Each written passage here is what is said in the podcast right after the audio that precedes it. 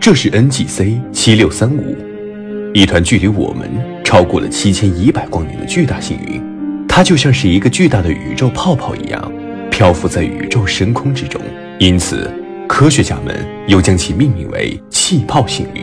七千一百光年的距离是我们目前无法跨越的距离，也就是说，我们现在所看到的气泡星云，其实是它七千一百多年前的样子。在七千一百年前，它所发出的光最终到达了我们的地球，并最终被我们所观测到。气泡星云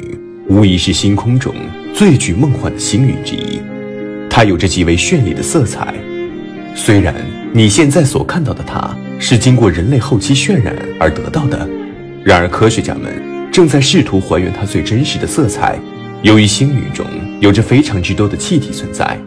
同时不同的气体被高温加热到不同的温度，便会辐射出不同的颜色。通过照片我们会发现，NGC 七六三五整体主要呈现为蓝绿色，还带有一些黄色柱状结构以及红光。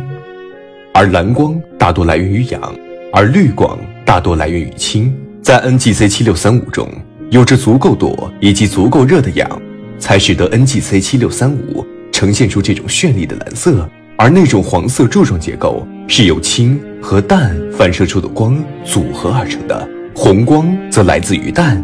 而你之所以能够在七千一百光年以外看到气泡星云的全貌，这都是因为气泡星云横跨了一片。宽达七光年的宇宙区域，七光年是什么概念？以旅行者一号为例，它是人类目前飞得最远的探测器。截止到二零二一年，它正在距离我们大约两百二十亿公里处的位置。如果按照旅行者一号的速度，那么它跨越你眼前的这团星云，大约需要十三万年之久。也正是因为气泡星云如此之大，使得人类早在一七八七年就已经发现了它的存在，并在当时拍下了它的照片。